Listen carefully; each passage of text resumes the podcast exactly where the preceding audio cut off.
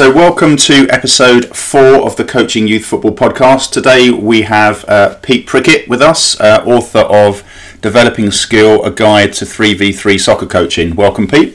Thanks for having me. Um, could you just kick us off with a brief introduction to how you got into coaching um, and what your football journey looks like so far, please? Uh, there was a recession, and I had to. It was two, It was about 2008, and I was involved in uh, property at the time. Um, I just literally bought a place to do some work on it, and we had the crash in the market, and I'm like, I need to get to do something else. So I was directed towards IT. Like, oh, there's always jobs in IT. Go and try that out. Yeah, okay. Went to an agency. They told me how long it would take and how much it would cost. And I turned around and went, I actually don't like computers enough to do that. But then I was watching Soccer AM and Max Rushden was doing his level one. And I sat there and thought, if they told me it would take that long and cost that amount to do my coaching badges, would I say no? Like, no, I, I would do it. Hmm. So that's what directed me towards coaching. Okay. Um, and then I got quite fortunate that one of my friends was doing some work with Rachel Yankey, um, and she had a grassroots club. I gave her a call, volunteered, did level one, did level two. She then asked me, "Oh, we got some sessions. Would would you like to do them? I was quite reluctant at first, but then as time went on, I did a session here, another session, and before I knew it, I was working every day doing coaching. Um, and from there, moved grassroots club to another one, moved on from, from Rachel after a few years to where I am now at uh, at Brentford. Okay, and what age group do you work with at Brentford? Um, well, I work with all of them in a way, but my main age groups are the under 8s and the under 13s. This season, last season, I had the under 11s and the under 12s. Okay.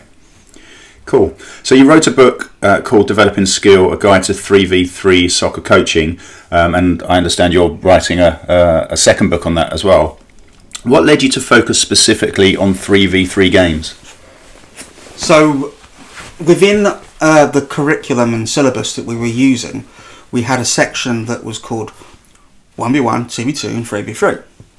And this is the first time it was being used. While I was doing it, I found 1v1's great, love 1v1, no issues with that. I found 2v2 to be quite limited. And uh, the line, it was very linear. Um, there wasn't that much you could do it. It was either you could either have depth or width. You couldn't have both. Right. Yeah. Whether that's offensively or defensively. So I decided to focus on 3v3, where that extra player allows you to create the depth and width. So most of what happens in the normal game, the full size game, can actually be reproduced in a 3v3 situation. Okay. Obviously, there are certain caveats to that, such as playing with more length and distance. But do we always want that, and do we necessarily want that for young players? Not necessarily. Not not really. Not really. And I say in the book, don't just play three v three. So use it as a part of yeah. a wider curriculum. So players get to experience those different formats don't just focus on one thing. But if you're going to play small sided, play 3v3. And I know a lot of people go, well, you do that in 4v4, and I would agree. But then when I was working at grassroots level, doing 4v4s, I saw kids hide. Even in a 4v4, I'd see them disappear. You don't see it so much in 3v3 it's just maths isn't it? You know one ball between eight versus one ball between 6 mm-hmm. so i felt and do feel that it was the smallest number of players to get as close to the game as possible and also get more touches per player. Okay. So you've got more touches the ability to have width and depth. What are the other sort of key benefits to the player themselves um, if you're trying to teach something uh, in a in a three v three? Would you say? Uh, you don't get third man runs in two v two. obviously. Yeah, another maths thing. another mass thing. But you will get third man runs off the ball. You can get overlaps. Uh, you can get support play. And the big thing for me as well is triangles. Yeah. The game is built around triangles. Some will say diamonds, but obviously a diamond is just two triangles. Stuck together. Yeah. Yeah. So if we are getting players used to triangles quite early on, we can get passing without necessarily explicitly coaching passing, but we'll also get more 1v1s. Mhm. We'll get 1v2s. We'll get 1v3s. So those were the benefits for that player, and these scenarios will create decisions for them to make, and everyone is after that decision maker at the moment. Yeah. And in terms of the coach, um, what, what uh, the key benefits uh, from the coach's point of view of um, of you know setting up three v three pack practices? Would you say? So- it occurred to me that it's much easier to observe six players trying to do something very specifically than it is uh, I don't know six v six, and then just being able to see all of that happen at the same time. Yeah. Especially as it, as perhaps a, a newer coach, the observational skills obviously come with time and practice. Yeah, um, I mean, sometimes games can be really fast, and it's hard to to see what's happening. If it's played at a really high tempo, you'll miss stuff, and when you're trying to watch twelve players. Sometimes what we do by watching everything, we see nothing. Yeah. But if we're watching for smaller numbers and specific players or or groups, we see more and we can actually be more effective.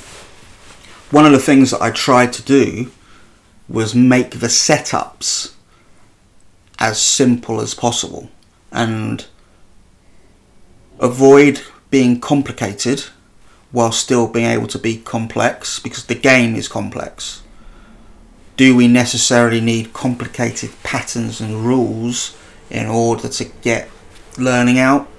Not always. Sometimes we might. Sometimes there might be good reasons to it, but a lot of the time, simplifying the game will help. And if we create an environment and a setup where the, the simple rules and the simple adaptation of the pitch will get a lot of learning out, we may not have to coach explicitly that much. And Are you talking about using the conditions of the game in order to, to bring the topic up? yes, Yeah. so a classic is line ball or, or a game with end zones. We're, we're working on passing. So by taking away the goals, taking away the attractor of the goal, we straight away create a situation where the only way for them to score is by breaking a line with either a pass or dribble. So therefore, right, they've got two ways of scoring now. I want them to score more goals through passing than through dribbling. So a dribble's worth one point, a pass is worth three points. So they can still score in that way, but the extra points should give an, an extra incentive for them to be looking for that. And that way, I don't have to explicitly tell them you have to pass. No, stop, you should be passing there. And then we can look at questioning as and when required. And that's one of the other objectives of creating this book or this method was that we want to give them opportunities to breathe as players, but also have opportunities to coach when needed, rather than coaching all the time and they have no space to breathe as players and Okay. find their own way. Okay, so um, I'm just thinking that you know perhaps if you're a grassroots coach and you might have ten players uh, turn up, you might not have an assistant. Um, how would you how would you sort of or how could you rather um, sort of design three v three practices with one coach and ten players, or or let's keep the numbers simple. Let's just say it was twelve players. You don't have to. You just play. Just do. Just play five v five if you want to. Mm. Depends on the age. If you, but if you want to stick to the to the three v three idea, someone has asked me this before. What? Oh, you're three v three. I've got ten players. What do I do? Well, play five v five if you want. right? But you can have. You can play three v three in the middle, and you can have two one v ones on the side, and you can swap them in and out. But be careful on the minutes because 1v1 is quite long and tiring. Yeah. That's one alternative. I have a section in the book where I kind of say call it breaking the rules, where you have the same 3v3 principles. So I've got 10 players. Okay, let's put two goalkeepers in. Still 3v3 in the middle. Let's put two floaters or neutral players on the sides. Going up and down. So we've got them overlapping up and down or available for passes. It's still 3v3 in the middle of the pitch. You just added these players around the outside as one example. If you've got 12 players, and I often do, I just have two pitches next to each other. And I can look between the two pitches. And that can be really good for the kids as well because actually, while you are looking at one pitch, they feel the freedom of being left alone. So they can, they're not unsupervised, they're not left to their own devices, but they are not being stared at Yeah. and sometimes just having an adult constantly looking at them can be enough to inhibit them and we we want them to be less inhibited and more free and more creative well I certainly do Yeah. Okay. So so could you perhaps give us um, an idea of how your session structure might look in terms of whether it's constant vari- variable, um, uh, random, or whole par whole, whatever you, you might do, and then how three v three games might um, sort of find themselves into that session plan. Uh, I'm going to give the it, the classic it depends answer um, Mm. with I'll I'll go with the under eights Okay. So quite often, the first thing that will happen will be a game. So I will have two pitches set up ready to go. As they arrive, they'll start playing on one of the two pitches. When I've got enough players that both pitches pitches are starting to fill, I will then stop.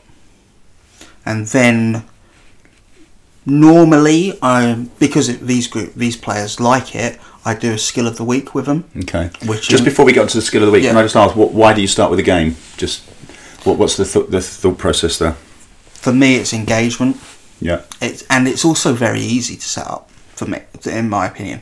Um, There's also the element of um, they don't want to be late if they know that it's going to be football from minute one. see a lot. I know that's the parents' thing, but they might be on their parents to, to be out the door a little bit more sharpish. see, a lot of people have offered up that theory, right? But I'm unsure about that. It's a nice idea that they're going to come earlier because they know they're going to get a game straight away. But in, I think what if they're going to be late, they're going to be late. okay. Especially as you you've alluded to, at under eight, it's not the kid, it's the parent. Mm. You can't you can't tell an under eight off for being late because it's their, they they're not getting on the bus themselves, are they? It's the parent who's taking them. Yeah. Um, so yeah, we'll do, start with a game, um, and it's it, they. If you're doing an evening session, they've probably just been at school all day. They, realistically, I don't care how old they are. They're not coming to training because they want to train. They want. They're coming because they want to play football. Yeah. So, giving them a game straight away, they're onside. They're they're not going to cause problems. They're not going to be asking the classic question: When are we going to have a game? Yeah. Although I have to say, with when, I, when I'm doing lots of three v three coaching, I do get the question: When are we going to have a big game? Okay. And that- Yeah. that's often what comes at the end. But it's interesting which players ask that question. Generally, especially at the with the grassroots kids, it's the ones who are the better or the physically stronger players who ask for a big game. At the development centre, I don't get that question. Right. Interesting. Okay. Sorry. So you were saying about skill of the week. Yeah, skill of the week, um, which I introduced to them when first session. I said to them, "So, show me, name a move." I got blank looks. Gave them a few moments. Still got blank looks. I'm like, okay, show me some moves. Uh, still blank. Like, okay, fine. So that first week, I set up a um, skills corridor. Yeah. Um, and I taught them a McGeady spin. And then each week we've built it up, built it up, and built it up. Are people who are critical of this method, saying that it doesn't transfer. Um, the only thing that I would say is that what happened every time was I get someone, one or two even kids, coming in and saying the next week, "Oh, I did, uh, I did a ball stand in the game last week." Like, brilliant. So if it doesn't transfer, and they didn't know what a ball stand was the previous week, and they've done it in a game, it must transfer. Yeah, I mean, I think with something complex like that, especially in the younger age group, then players need to sort of work out how are they going to move their limbs uh, and, And their body and in order to make that happen. And their proprioception Yeah, of what's going on around them. yeah. Um, so linked to that, So, like constant variable, random on that skill might be the way to, tr- to make it transfer into Yeah. the game, right? So linked to that, I normally, uh, this is depend. Here's here's where it might vary between the grassroots under eights and the development centre under 8s Mhm. With the, the with the grassroots under eights, I might put one or two defenders in there and do things like throwing a a bib at the ball to take it away, and then we swap and that sort of thing. But with the development centre, I go straight into one v one. So we miss the uh, variable and we go straight to the random Right. of the 1v1. What do you mean by throwing a bib at a ball? So a defender would hold a, a screwed up bib in, in their hand Mhm. and in order to swap with that player, so the one who's dribbling then becomes the defender, they throw the bib and try and hit the ball. Right. If they don't hit the ball, they don't swap. Okay. If if they hit the player's leg, they don't swap. So that player has to shift the ball away from the bib. Got it.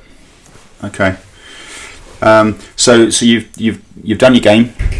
Uh, you've introduced a skill of the week. What might come next, and, ha- and where does three v three come so, into so, that so session? the next thing would be one v one, okay. um, and uh, something that would fo- allow and focus on one v one, because one of my bugbears is saying that we do ball manipulation and then they go and do a rondo. Why have you just done ball manipulation? Why have you just worked on these moves? They need an opportunity to then use those moves and see if they can use those moves in in competition. So I'll do something that's one v one related. After that, that's when a three v three related practice will come in, and there are different types of practice within the book. Some are more more session like, so they would have more of a focus on a piece of play, be it a recovery run or an overlap or a set and shot. And there are some that are more game like with certain restraints and constraints. So, what I would generally do would be we do the one that is more pattern like, but there's normally a, defender or two involved, and then go into something that is closer to a game. And probably finish with that because it's normally close enough to a game for it to be their game. Yeah. Okay. So, um, so let's let if we take a, a topic, um, putting you on the spot here, but let's just take any topic. You can pick whichever topic you like.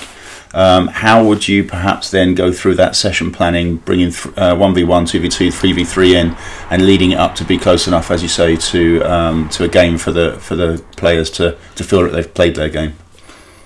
So So any topic you like, because with with the with the younger players, sometimes the topic is more the game itself. So anything that is specific is a bonus. So our focus is more on them playing, and we want to stay on the ball. So looking at under eights, it'll be dribbling based. So everything will have a dribbling thread running through it. So making that close enough to the game, if it's dribbling, we'll probably just finish with the game. Uh, although on the way up to there, I talked earlier about a line ball style situation where breaking that line and dribbling into that end zone would be a point. Mhm. Or the goal is slightly bigger than normal, and to score they dribble through it. Or we have two mini goals at the end and they dribble through that to score. Yeah. So that is making it a game. It's 3v3, but you score by dribbling through. Okay. So it's directional. But the next stage would probably then be let's just put move the goals in together and have normal goals. Or we can score by shooting into those mini goals. And that's where we get we tie the topic to the game and make it more game like. Okay. So when you're when you're starting your session planning, um, I know we were talking um, off air just just beforehand, but um, and I know you start with a blank sheet of paper. But what what what are the first things that you're thinking of um, when you're when you're starting to uh, put a session plan together? What are kind of the, the guiding principles, if you like, that you always start with when you've got that blank sheet of paper? Well, before I start, my philosophy, for want of a better word, my football philosophy revolves around the idea that it is easier to teach a dribbler to pass when they are older than it is to teach a passer to dribble. Yeah. Because, in, in my opinion, it's a mindset. So, if I have been a dribbler from a young age, when I see an opponent at 14 or 15, I'm going to think, yeah, no problem, I can go past them. Whereas if I've been a passer all the way through, I see an opponent in front of me and I go, mm, don't fancy that, and I give the ball to someone else. So my options straight away become more limited. So one of the things that I will have in my head is there needs to be an opportunity to dribble or pass. Hopefully, from that, we get decision making. So that will be there. The next thing will be I want to have small sided games. Hopefully, 3v3s. If not, can we work on something else? Or can we work in another way? Um, and I'll also be thinking about what we've done previous weeks. So, if we're coming up towards the end of a block, I might decide that what we're going to do is we're going to go around in a carousel and we'll have two teams. I've got 12 players, we'll have two teams. We'll have a 3v3 game there, we'll have a panna box there, we'll have a 1v1 here, and we'll add all the scores up. So we start looking at like the social side of things, and they have to decide who's playing where. So we're exploring other aspects of the game, but I'm talking about the younger players here. With the older players, it will be more linked to the curriculum, where we're at in that curriculum, what that block is. So it could be a, def- a block on defending. Uh, so if I know the players fairly well, which I should do with the under 13s. How do they defend? What they what do they need to look at? Uh, do we need to think about pressing? Yes, we might do. Okay, so from there, what does pressing look like at that age? And I will see if we can use 3v3 for pressing, and there are some practices for that. And they will situate somewhere in the middle of the session rather than at the end of the session because with the, older age group we will definitely finish with a larger numbered game because that's closer to what they play. Okay. So, so the way I, I start a session is I, I look at um, an 11v11 pitch, um, usually in tactical pad or something like that.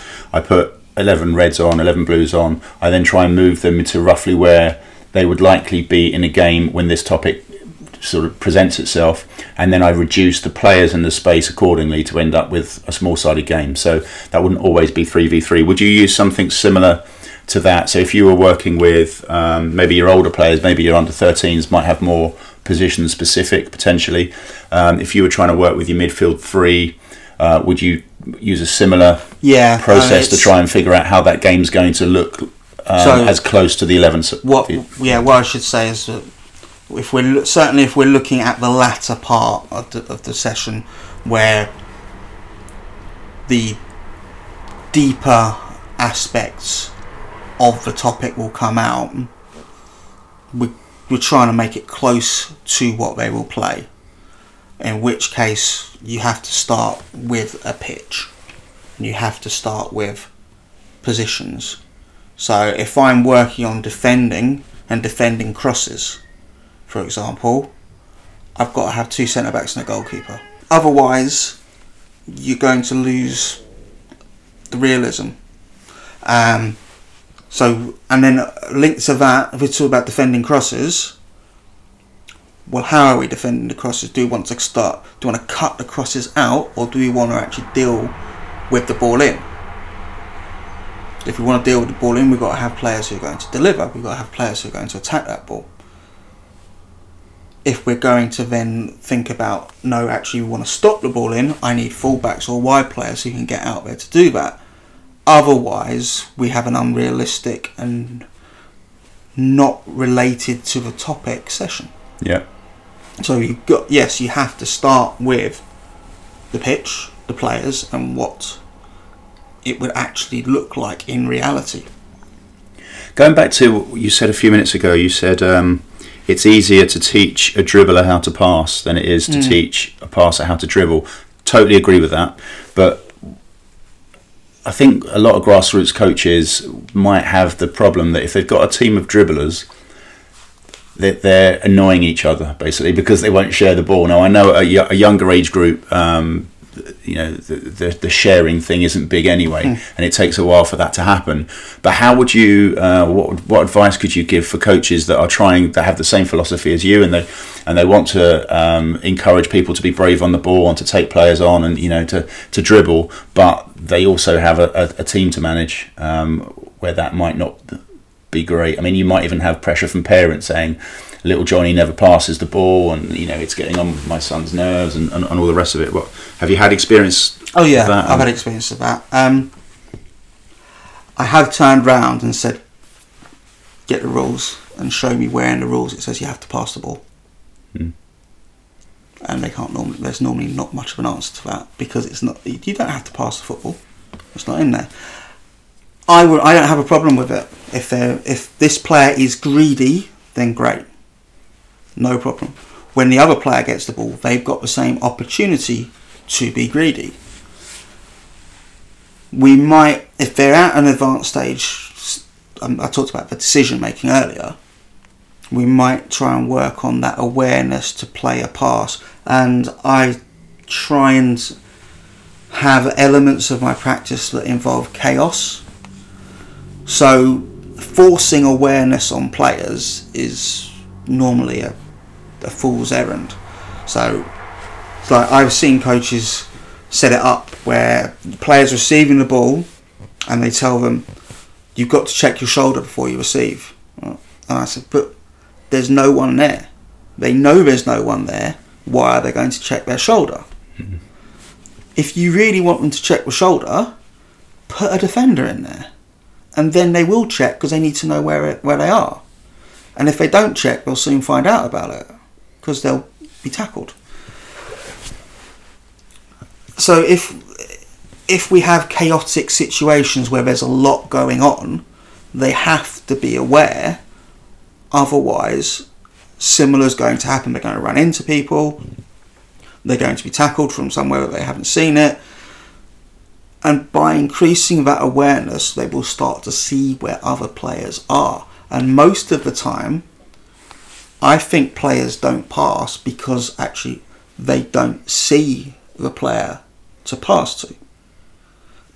They've got attentional blindness where they're just focused on their dribbling to the point where they don't see them. And I hate the phrase head up because to me it means looking at the sky. They're staring at the ball and they're staring at the player immediately in front of them. And if you're doing that, obviously you're not going to see what's around you. If we've got a chaotic situation, the game is a chaotic situation, we need to be observant. There's a practice that I, I do where the kids I go, oh, it's like it's like crossing road. I'm like, yeah, it is like crossing the road. You need to see what's around you, and when you see what's around you, you can release the ball if you choose. Yeah. But it's got to be if you choose.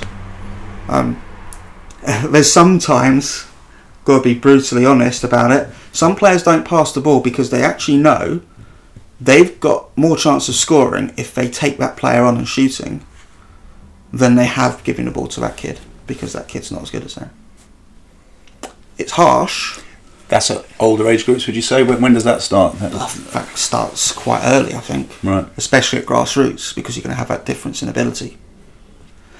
Difficult to deal with, I would have to say, but then you do notice that player who will pass it to even though there's a player who they're passing to and we know that kid is the worst player in the group they still play that pass because it's the right pass. It's like okay that's very noticeable.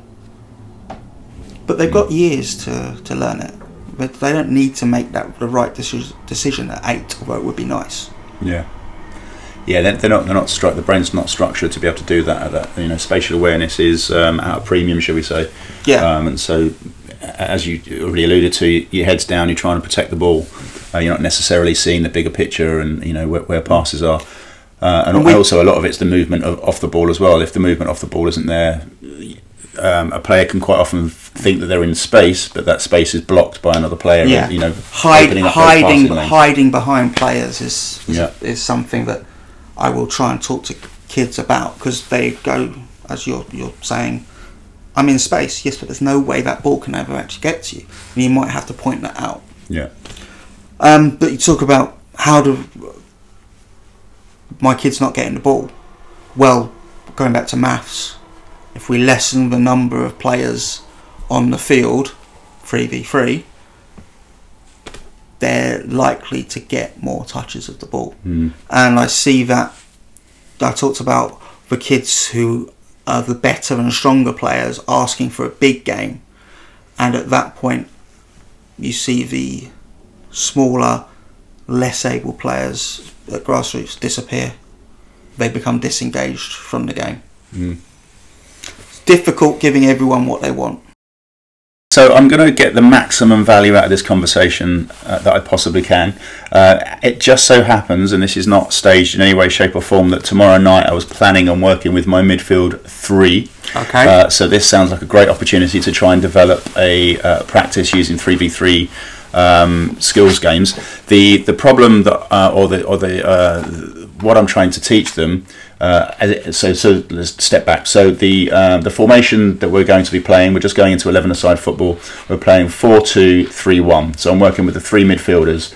Um, we've been working in the last few um, sessions about the three midfielders getting forward to support the lone striker okay. and we now want to progress it on to yes get forward to uh, support that striker but we also need you to come back and make it a 4-5-1 when we lose the ball so the once we started getting them to go forward and support we got some good success and we we- you know we were learning that and it's great but then coming back wasn't as good. Um, so what could you suggest putting you on the spot massively uh, a 3v3 game that can help them to um, both attack and defend? So there happened to be two games in the book called what I called midfielder game.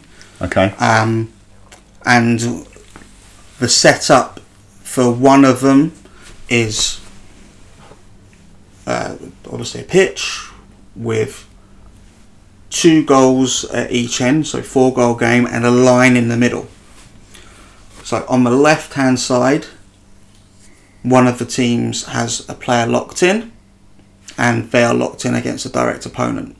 On the right hand side, a player is locked in, and the other player is locked in against a direct opponent. And you then have a player from each team who is able to move Into from both. side to side. Okay. So that's side to side movement or movement to support when that ball is played in. So there's some side to side midfield play. However, midfielder game number two may be more relevant. So in this, the first game I'm describing, the line is um, vertical, dividing the pitch. The second game, you have a line that is horizontal, dividing the pitch into half. Same setup with a player locked in as a deeper player and a player locked in as a higher player. So you might call it a defensive midfielder, and an attacking midfielder, or centre forward. And then one player who can move between the two zones to to support in both attack and defence. Okay. So that may chime in with what you're looking at, as that player has to move backwards and forwards depending on what the ball is doing. You can adjust the rules whereby the- they're less fixed, and the rules are you must have a player back here, and so I say back here in the in the defensive half, and either of the players who've gone into the forward half can come back and defend, but leave one up. Okay. So that may work with your players as a way of leading into a larger practice for Yeah. them moving up and down the pitch to support or recover. Got it. Okay. I was thinking. So, so what we did in the the more attacking phase, if you like, with those three players, is we divided a pitch into three. Um, we had a forward and then three midfielders behind, and when the ball went forward to the forward, um, the goal didn't count unless there was three midfielders in the final third, which was good at getting them going that way, um, but not so good at getting them coming coming back this way. So what my, my ideas were that that those two games, um, I'm definitely going to have a look at those when I get home. But um, I was thinking that um, the goal that you concede is worth three against you if you don't have three back. Um, so uh, if, if the pitch is into thirds, in the defensive third for, for my team, which will then be the attacking third for the, the other team, if they get into that final third and score and you haven't got a single defender back, that's three goals to them. Yeah. Uh, if you've got one back, it's two goals to them. If you've got two back, it's one goal to them. And if you get all three back, then it's a draw. Yeah, there was a game that I used to use, fairly similar. Um, you put the half in, and you can't score unless all of your players are in the other half. So you've got that forward movement. Uh, then you're talking about encouraging them to drop. You, you use that rule. You've got the halfway line. If you've got everyone back, the goal might be neutralised, might be wiped out because they've got everyone back, or it could be the goal's just worth one, or you are minus a point for every player you left in the other half when Yeah. you scored. Might also encourage fast counter attacking. So, And maybe player responsibility to make sure their teammates are coming back as well Yeah. because they don't want to lose a point. well, we've got to remember as well that, and they will, if they're smart, they'll work it out. Being in a half could just require a step Yeah. either way. So That's why I quite like the thirds because then there's there's some definite movement that they have to make, and obviously my players, um, without going too deep into uh, you know one particular team, but uh, they're just about to go into eleven-a-side football, so the pitch has suddenly got a lot bigger. that's- yeah, Um, that's that's what I was thinking about the physicality Yeah. involved. So you might be able to do do thirds for that Mm. if physically they're able to get across. But if again, it depends on the ages. If they if they're younger players, a half might be enough, but a third might be okay if they're physically capable of sort of getting backwards and forwards like that. Okay. So if we were going to try and summarise our conversation today um, as it relates to 3v3 football, what would you say the key points are? I think we had three is the minimum number of players that you can uh, get width and depth Width with. and depth, yeah. I mean that's that's a big thing for me. Is that the reason I'd gone for mathematics, very basic maths. Two v two, you can't get third man movement. You can't get width and depth. Other, uh, not realistically, um, and then by going three v three, the players involved are more likely to get more touches than they would four v four. Yeah. We had triangles. Obviously, you need three points to a triangle, so uh, that, that lends itself nicely to 3v3. Uh, we had, from the coach's point of view, if you're trying to uh, teach a specific um, skill to a player, it's much easier to do that if you've only got six players to, to watch at any given time, and usually probably one team at a time, so maybe only three players at a time, than it is if you're trying to play 7v7, yeah, for example. working on the individual is coming out a lot in this conversation. Um, you've got more opportunity to coach an individual in smaller numbers, um, and that individual will get more opportunities on the ball, which hopefully that parent who's going, my kid's not getting any touches, or that, even that kid who's going, I'm not getting to dribble. You will in a three v three because it's quite hard to hide. Yeah, It's quite hard to not be involved. yeah, absolutely. Um, so we've got those chances to develop individual players, and if you have got individual plans as well, you can actually have a look at that player if that's the way you work. Might not be the way that you want to work with your kids. It might just you might decide they're eight, they don't need a plan, just let them play, especially at grassroots. Sounds good. Um, anything else? What did we miss? I think that's everything. Okay. Sure. Um, so this the, the main audience um, for for the podcast and coaching youth football. Uh, .org is grassroots coaches. We have some professional coaches as well, and we also have some grassroots parents. So, um, I'm going to ask you the same question that I asked um, uh, our previous guest. If you could start with a blank sheet of paper and uh, suddenly you were in charge of grassroots football in the UK, what one piece of advice or what what, what one thing would you implement um, to the parents, to the players, and to the coaches?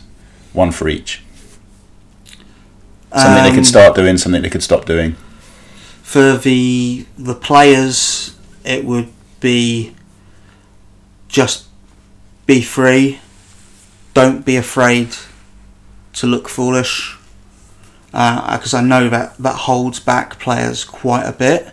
I, I experienced it not that long ago. I was helping another coach with his age group at, at under sixteen, and it was a, it was a finishing session, and they were turning down volleys because if they got it wrong, it was going to go flying.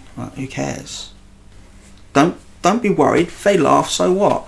They're not going to be laughing if you bang it in the top corner, are they? So be willing to look silly because what you try might be of huge benefit for the parents. Most people are going to end up saying the same thing. So I think the parents parents get a bad rap rap sometimes. I've I mean my team have gone from under 12 to under 18 could not have done that without the parents being good. And uh, by good I mean they've been very understanding, they've been very patient. And that would probably be the advice. Try and understand what the coach is doing and be patient with your kids and the team. And for the coach, you can affect that by making sure that the parents actually know and understand what it is that you're trying to do. Mm. And if they can understand that you are going for the long term approach, that you are trying to equip the kids with the required skills and techniques and thought processes to play the game for as long as possible, they may well buy in. But if you tell them nothing,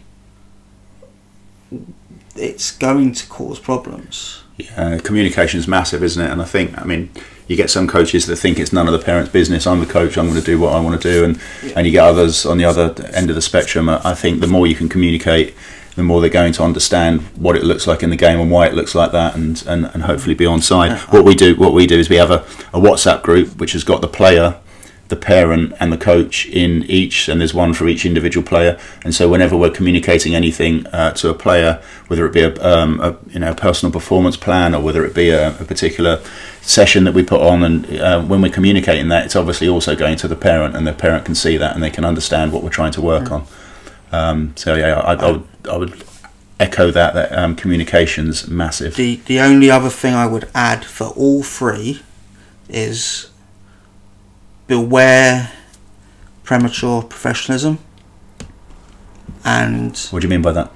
so essentially, without getting too complicated but or into that, people play football because they enjoy it.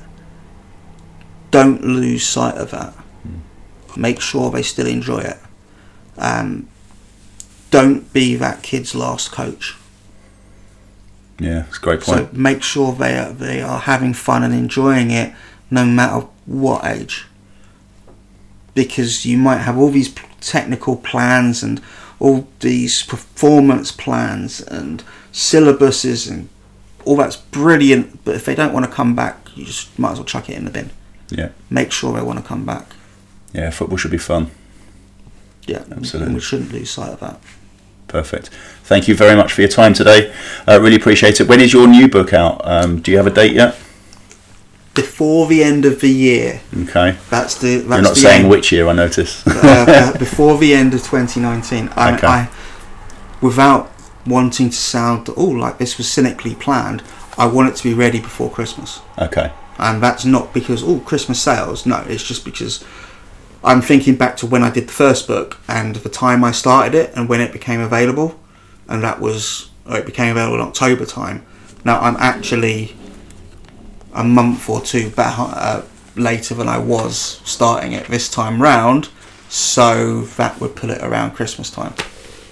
Fantastic. So, um, if uh, people wanted to buy your book, where's the best place to get it? The easiest place is Amazon, Okay. but because of the way that, because it's um, print on demand, you can go to Waterstones um, online. You can go to WH Smith's online. If you type it in, it will come up because I know there's some people who uh, have an Amazon aversion. Yeah, absolutely. Um, I, I don't. I, I use them a lot. So, developing skill: a guide to three v three soccer coaching by Peter Prickett, um, Amazon, and all other good bookshops, and some rubbish ones as well. I'm sure. Peter, thanks very much for your time today. Really appreciate it. Uh, thanks for being on Coaching Youth Football. Thanks for having me.